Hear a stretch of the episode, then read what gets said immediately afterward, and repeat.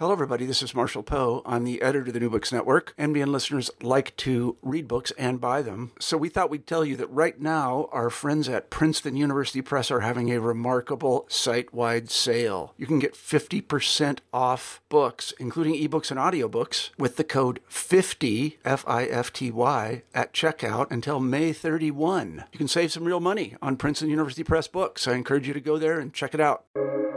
Welcome to the New Books Network. Samuel David Luzzatto, known by his Hebrew acronym Shadal, was the leading Italian Jewish scholar of the 19th century. A linguist, educator, and religious thinker, he devoted his talents above all to the interpretation of the Bible. As a master of Hebrew grammar and usage, he focused on the plain meaning of the text. Although he was a devout believer in the divinity, unity, and antiquity of the Torah, Shadal approached the text in a remarkably free spirit of inquiry drawing upon a wide variety of sources, ancient and contemporary, Jewish and non Jewish. As a result, his interpretations may strike even the modern reader as fresh and novel. Here, for the first time, is an all English version of both the text translation and the unabridged commentary. Through Kodesh Press, Daniel Klein has translated Shadal's commentaries on Genesis, Exodus, and Leviticus. Join us as we speak with Daniel Klein about Luzzatto's life and commentaries on the Torah. You're listening to New Books in Jewish Studies, a channel of the New Books Network, and I'm Michael Morales, your host. Daniel A. Klein is an attorney and legal writer and a graduate of Yeshiva University and New York University School of Law. His study of Italian as a youthful hobby led to a fascination with Italian Jewish culture, and in particular, the works of Shadal, Samuel David Luzzatto. And his wife live in Rochester, New York, where he has taught Judaic studies at elementary, high school, and adult levels. Dan, welcome to New Books in Jewish Studies. Thank you very much. Thank you for having me. So, Dan, tell us a little bit about yourself as we begin. Right. Well, um, my name is Daniel Abraham Klein. I'm 67 years old. I have worked most of my professional life as a legal writer and editor. Um, I got my undergraduate degree at Yeshiva University in New York. Then I went to NYU School of Law. Um, until really recently, I never actually practiced law. I was in the legal publishing industry, uh, writing articles about topics of law, um, editing other people's work. Um, now that I'm a little bit retired, I'm working for an actual law firm doing um, actual law work, and so now I can actually say I'm a lawyer. I grew up in Yonkers, New York, just north of New York City. Uh, I now live, well, for about half my life in Rochester, New York, where I got a job. We like living upstate. I've always been interested in languages, and that's um, something that I can talk about a little bit more about how I got into Shadal. Dan, you've been translating Luzzatto's works for some decades now. What was it that first drew you to him? Well, it's a long, complicated story, but a kind of a cute one. Uh, let's begin with my father, who was a world traveler in his business.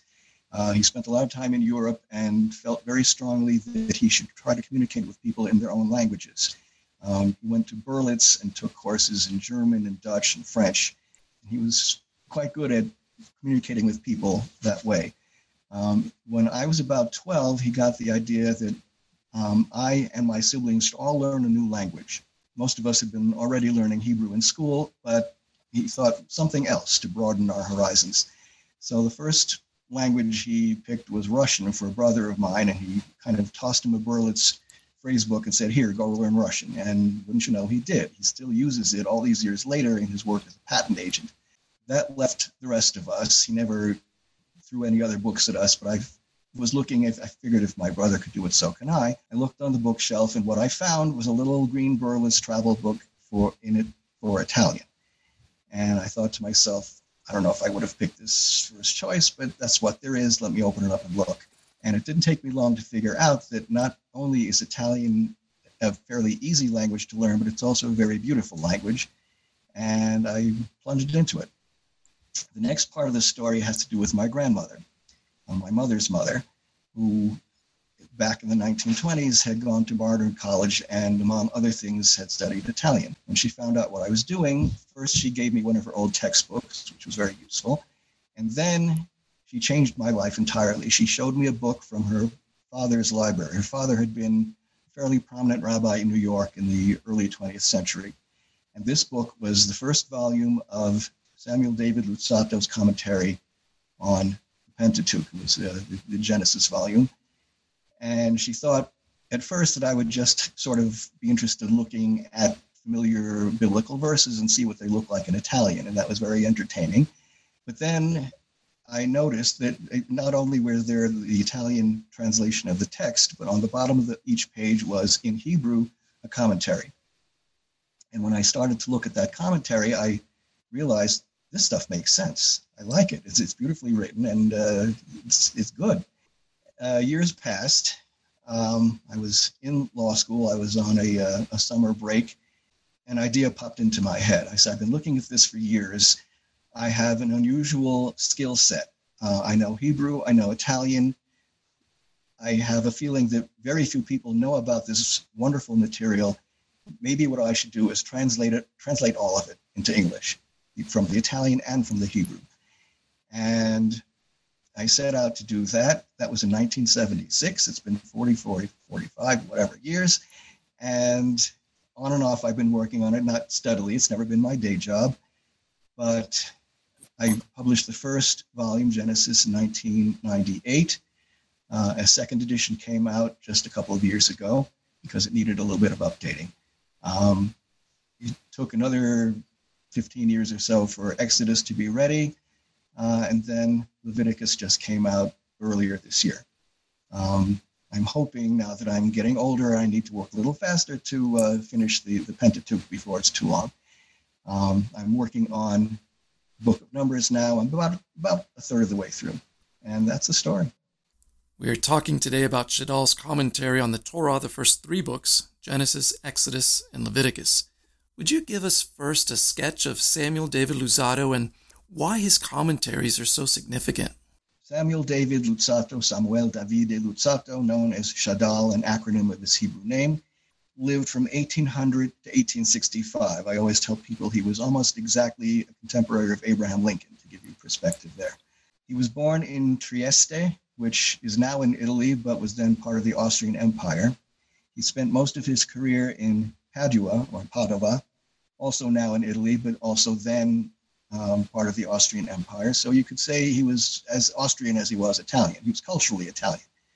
The Italian language was his native tongue and he spent most of his life teaching at a school in Padua called the Collegio Rabbinico, the Rabbinical College. It was the, really the first rabbinical seminary of its type, perhaps in the whole world. It was a, a professional training school for rabbis of the kind that had not existed before.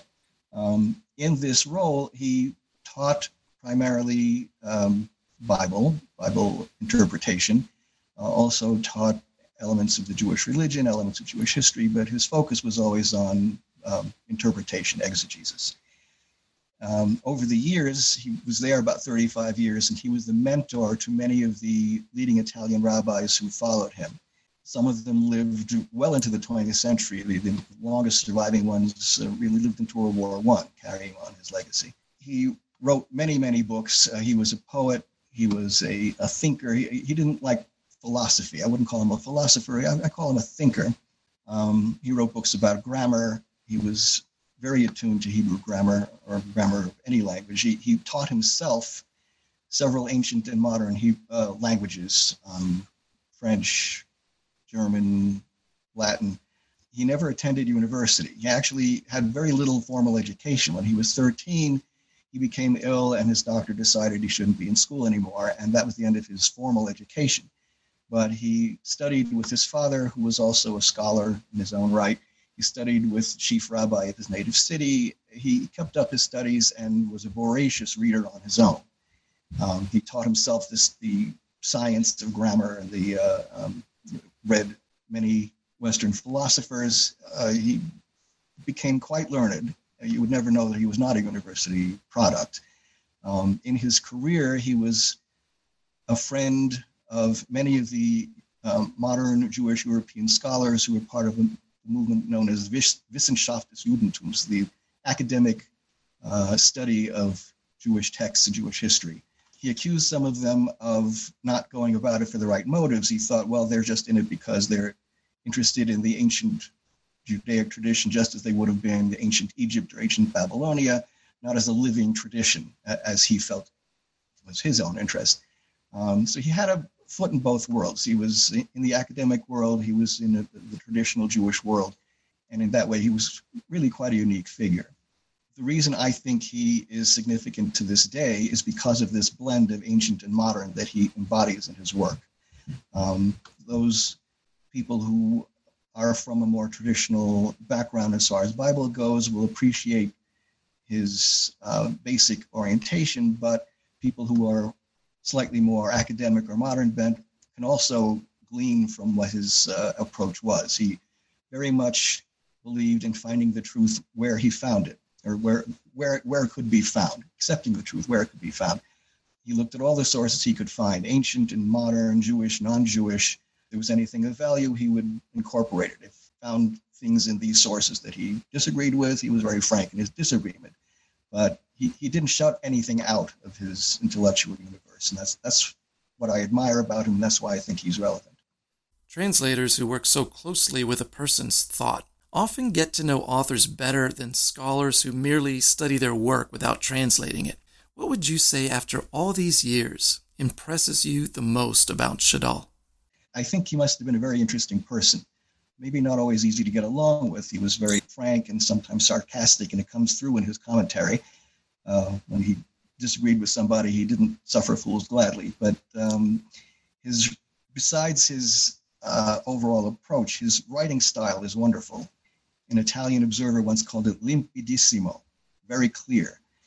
And I think the combination of what he was saying and how he said it is very attractive, at least to me, and hopefully to an audience. I want to add something that hardly anybody knows about him. I discovered this only recently reading through some of his letters, which, when, when you say letters, there are volumes of collections of his letters. There are two volumes of his letters in Hebrew alone. There is another volume of his letters in Italian, French, and Latin. Uh, I don't really read Latin. I haven't gotten into those. Somebody should.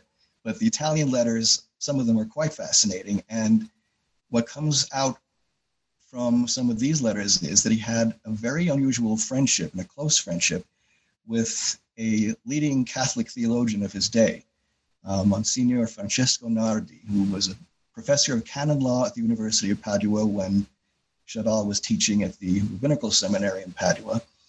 I'm not sure how they met, but over the over a series of many years, they had an exchange of letters. Um, Nardi was writing a book about the history of embroidery. I'm not sure how he got into that, but somehow he asked Shadal for biblical references to embroidery. It comes through in the, the building of the tabernacle.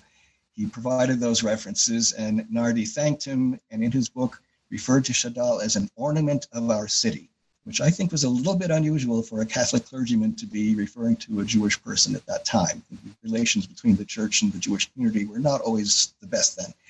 Um, they went on to serve, and I would love to know more about this. They served together on a committee that was called upon to investigate an ancient tablet that had been found in Sicily and supposedly in, uh, contained ancient Hebrew writing. Uh, I would love to know what the result of their research was and how they cooperated. I'm not sure if there's any more to find out about that, but just a tantalizing hint. Nardi wrote a book about the Catholic religion. Shadal felt confident enough in their friendship to express disagreement with some of the points that he made, um, but always referred to him in his letters as uh, my dearest friend. Uh, it's, a, it's a wonderful little sidelight on him that hardly anybody knows about. Well, now people, now more people know. Thinking about your translation of Shadal's commentary on Genesis, maybe you can offer us an example passage that exemplifies his style or his insight. Okay, um, looking at Genesis, uh, there's many gems and insights throughout his commentary on Genesis, but I think the very first remark he makes is probably the most significant one. He says, Wise people know that the Torah, the Pentateuch, is not a book of science. That's not what it's for. That's not what it's teaching us. We shouldn't expect to find science in the Torah. He goes on to say, because of this, um, scholars of the Torah should not force the text of the Torah to conform with science. And on the other side of the coin, uh, critics of the Bible should not reject the Torah if it does not conform with science. And these, I think, are lessons that still need to be learned today. Uh, there are people who, in this day, are, are trying to uh, create a science out of what they find in the Torah. There are people who reject the Torah because it is not modern enough. All of these questions, I think, were irrelevant for Shadal. He said, that's not what we're getting out of the Torah. The Torah is telling us how to live our lives. Uh, it's not pitched to intellectuals, it's pitched, pitched to the entire people. Uh, it's, it's to better our lives and to uh, teach us how to live with other people. As an example, say th- this is something that might cause a little concern or shock in some audiences. Um, when he gets to the creation of the sun on the fourth day, he says, "Why was the sun? Why is the sun's creation presented as happening on the fourth day? Um, would wouldn't it have been sensible to have it done on the first day when there was light?" And his answer is, many people worshipped the sun. Maybe what the Torah is trying to convey is no, the, the sun is not the be all and end all. It wasn't what came first. It's a, kind of a Johnny come lately in the course of creation, and it's being put in its place. Now, you can read into that what you want to read. And what, what I think he's saying is that the story of creation as told in Genesis is not necessarily a literal account. Um, it took me a while to realize that that's what I think is what he's saying. Uh, again, some people may find this too modern, some people may find it um, not modern enough. Uh, whatever his approach was, I think it's very interesting, and this is one of the highlights, I think, of his commentary on Genesis. Did any particular passage in Exodus, Shadal's commentary on Exodus, stand out to you during your translation work as being especially significant, illuminating, or winsome?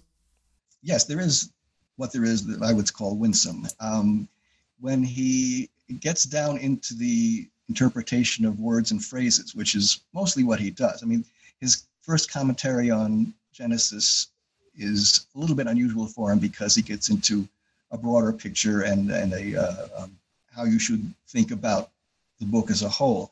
But what he mostly does is gets into words and phrases. I always say if you want an inspiring talk about um, the, the, weekly reading of the Torah, um, you may not find it there. You may, but you may not. But if you want to know what this word means or what that word means, Shadal is your man. What I like especially about his commentary on Exodus is the way he treats the Song of the Sea, chapter 15. Um, he talks about parallelism, biblical poetry, uh, how words that seem to be Aramaic get into Hebrew poetry because they were uh, archaic words the, the, of the kind that poets like to use. In particular, he zeroes in on one word in chapter 15, verse 5. In English, the first part of the verse is the depths covered them. In Hebrew, it's Tahamot Yechasyumu. The word Yechasyumu, Shadal points out, is a very odd and unusual word uh, grammatically. He says uh, it should have been something else a little bit. It should have sounded a little bit different. It should have been Yechasumo or Yechasum or Yechasiumo. But why two oo sounds? That's very unusual. And he dismisses several other attempts at understanding why this unusual grammatic form occurs. His theory is that it's onomatopoeia. The word Yechasiumu sounds like you're getting into a dark and deep place in the sea. The Egyptians are drowning, they can't get out. And, and that really appeals to me a lot because he was attuned to the sound of the language and uh, unusual grammatical forms and why, why that was. Um, I dropped a little footnote there. That's one of the things I enjoy about doing my translating work is the ability to drop footnotes and explain things that he left unsaid or add things that he never would have thought about. In this case, I said in the English language, you still have the same phenomenon with the double oo sound. You have an expression like doom and gloom, exactly the same thing. And then I remember reading a poem by Edgar Allan Poe called Ulalume, and it's the same idea. So I can understand what she's talking about. And uh, that particular gem is what stands out in my mind for the book of Exodus. Of course, there's much more there. Most recently, you've also translated Shadal's commentary on Leviticus, which of itself is already a difficult book. It has technical, cultic terms.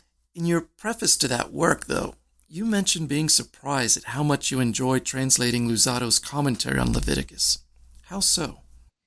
Okay, well, the first thing I mentioned in my introduction is I found a really good quote from Mary Douglas, who said that Leviticus is usually looked upon as a book that's put away in a glass case. Uh, it can be admired, it can be uh, um, thought about, but uh, it, it's a little bit inaccessible. So the fun, if you will, of, of translating Leviticus was making it more accessible. I certainly made it more accessible to myself. Um, I also mentioned in my introduction that my, my daughter was preparing a series of lectures about the book of Leviticus, and in the course of doing that, came to the realization that in many years of Jewish education, she had never studied it in school. And then I thought, I really didn't either. I mean, very briefly, I we touched upon some of it at Yeshiva University, but most people never actually sit down and study it, at least as part of a Jewish education. So I became much more familiar with what was going on. Uh, anytime you translate anything, you become familiar. And here's a, a cute little sidelight. I have a friend whose cousin once translated the Book of Jonah into Klingon. And when I heard about that, I thought, you know, what could be a, a, bigger waste of time than that. And then I thought about it some more, and I said, he he knows the book of Jonah better than anybody.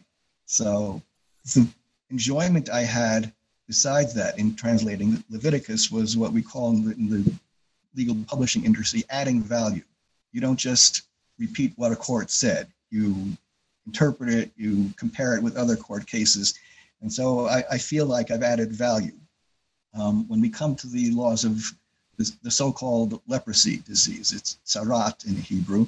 Um, it's quite apparent that this is not the disease called leprosy in modern times or Hansen's disease. And I did a little research about why the, the disease was called leprosy. Shadal himself translates it in his Italian as lebra, which is means leprosy. Um, that was a conventional way to translate the word in his day. In some translations, it still does appear that way. But I wanted to find out why that misconception came about. Apparently, there were two different diseases. There was one in the ancient times, was one that was known to the uh, Greek speaking scholars later uh, were familiar with something called leprosy and figured, well, this is, must be the same thing. This has some overlap of symptoms, but apparently it was a mis- misconception. So I dropped a very long footnote about, you know, why Shadal used the word lebra. In my research, I discovered other writings of his uh, in Italian about um, going into more detail and explaining that he didn't really think it was a contagious disease. He didn't really think it was um, something that could be treated medically. So I found out a little bit more about what he thought besides what he wrote in his actual commentary. And I found out a lot about those diseases, and and that was enjoyable to me. I, I'd never known these things before, and hopefully it will be edifying for readers. Um, another instance where he doesn't say a lot in his actual commentary, but I dug up a little more information was his discussion of what we now call Rosh Hashanah, the, the, the New Year. In Hebrew, in the text, it's called Yom HaZikaron, the day of proclamation. And the proclamation is made with, by sounding the shofar. He doesn't say much about the significance of the shofar, but I found in his letters a much more extensive discussion. He, one of his uh, pen pals, as you may call it, was a rabbi named Elia Benamozegh, an Italian rabbi of Moroccan origin, who was very much into mysticism and Kabbalah. And he said in one of his letters to Shadal obviously written right before Rosh Hashanah. He said, Tomorrow you will hear the shofar and I will hear it. I know what, what it will say to me. It'll have all sorts of mystic reasons to be listening to it, but what will it say to you? And Shadal replied, It will say to me, first of all, you should know that I think the reason that we blow the shofar is simply because in ancient times there were no printed calendars, and this was a way to let everybody know that the new year was coming. Um, now that that purpose is no longer around, we still sound the shofar to remind us of our, us being the Jewish people, of our national past, our political past, and the, the pride we should be taking in those uh, remembrances. Then he goes on to say, actually, bottom line, the real reason we blow the shofar is because God told us to. We don't need any more reason than that. And uh, Benamozegh was really not satisfied with that. He said uh, the shofar could be looked upon as a um, an ancient, irrelevant relic if, if, all it is is was it was for calendar purposes or to remind us of the past. That's not going to grab people today. It's not going to get them interested in hearing the shofar being blown. Interesting enough, he sort of anticipated something that happened in part of the Reform Jewish movement. They, they found the shofar embarrassingly archaic and substituted a trumpet or a, a trumpet sound of an organ. This is an attitude that did exist. And Mosaic's answer to all of that was, well, you have to really attune yourself to what is happening in the supernal world when you blow the shofar. Um, he never exactly explained to Shadal what he thought that meant, but uh, I, I, find this a very interesting side sidelight, which is not found in the commentary itself. I had to dig and I added a footnote, and that's one part of the enjoyment I found in translating Leviticus. And you mentioned earlier that you're about a third of the way through in your translation work on Numbers? Yes. I've had to put it on a little bit of hold because of um, things like this that came up. I had to prepare for that. But once I get back to it, I will be uh, trying to put on a head of steam. And again, it's the same kind of thing. His commentary on Genesis was probably about twice as long as any of the other books. He, in certainly in Leviticus, and I think in the rest of the books, um, will leave several verses at a time uncommented. But just translating his translation is a way of um, finding out what he thought about the meaning of certain words, uh, especially because in his translation, which was originally published separately, I should I should point out how this happened. He published his Italian translation of the text separately, and before he died, 1858 or so, 1858 to 1860, his Hebrew language commentary was never really meant for a large audience. He, he published short excerpts from it in the 1840s probably wanted to publish more of it, but died before he could do that. So what happened was he never actually prepared an entire manuscript himself that we know about.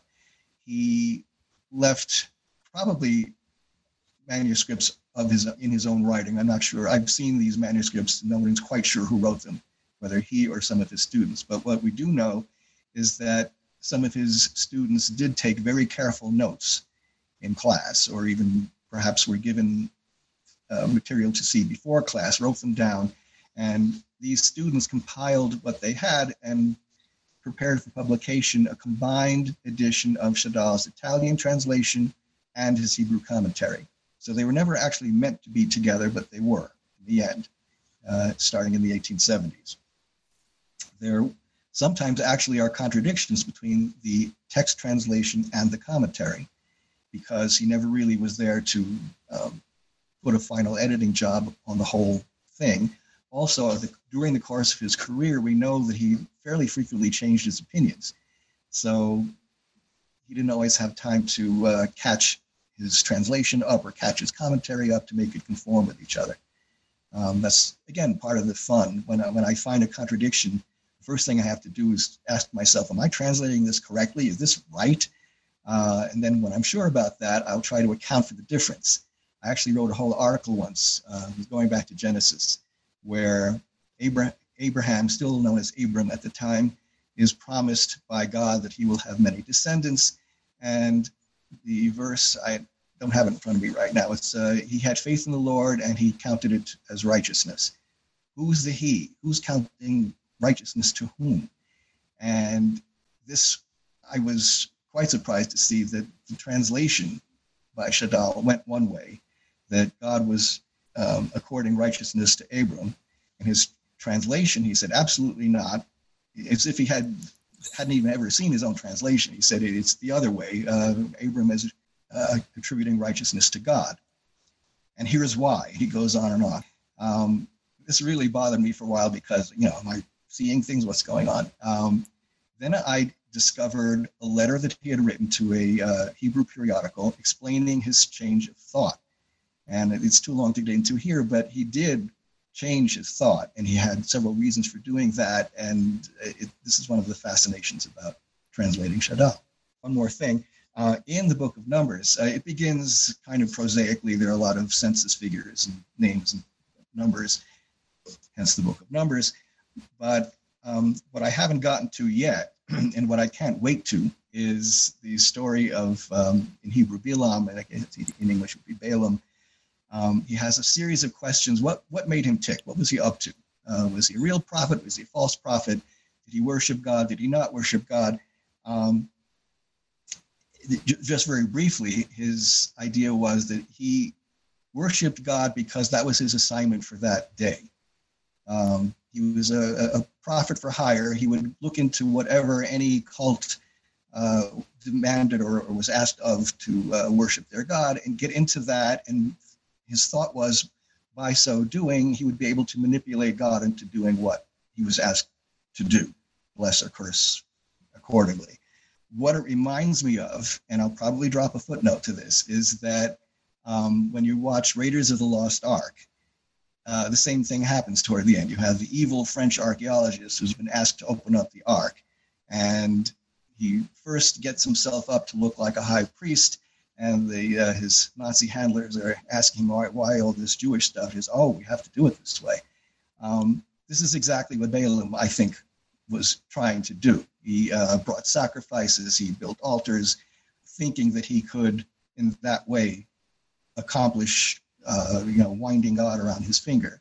Of course, it didn't work for him. It didn't work for the French archaeologist, um, but they tried, and I, I think that's what was going on at that time. Hopefully, we can have you back on the NBN to talk more about numbers when you're done. I would like nothing more. So, what does life look like after translating Shadal on the Torah? Um, the next thing I want to do, I, I, could easily spend decades more translating his works. He, he, unfortunately died at the age of 65. I'm older than that now, and to catch up with all of his work take many, many more years. Um, the next project I would like to try to tackle is his commentary on Isaiah, which is considered by many his master work. It's, it's very voluminous, um, it's a wonderful piece of work, and it would take years and years to, to work on, but I'd like to at least get my teeth into it at, at some point. So that's my vision for the future. Dan, it's been a tremendous delight speaking with you about your translation work on Shadal's commentaries. Thank you so much for being generous with your time. It was entirely my pleasure. All right, friends, you've been listening to New Books in Jewish Studies, a channel of the New Books Network. Until next time, goodbye.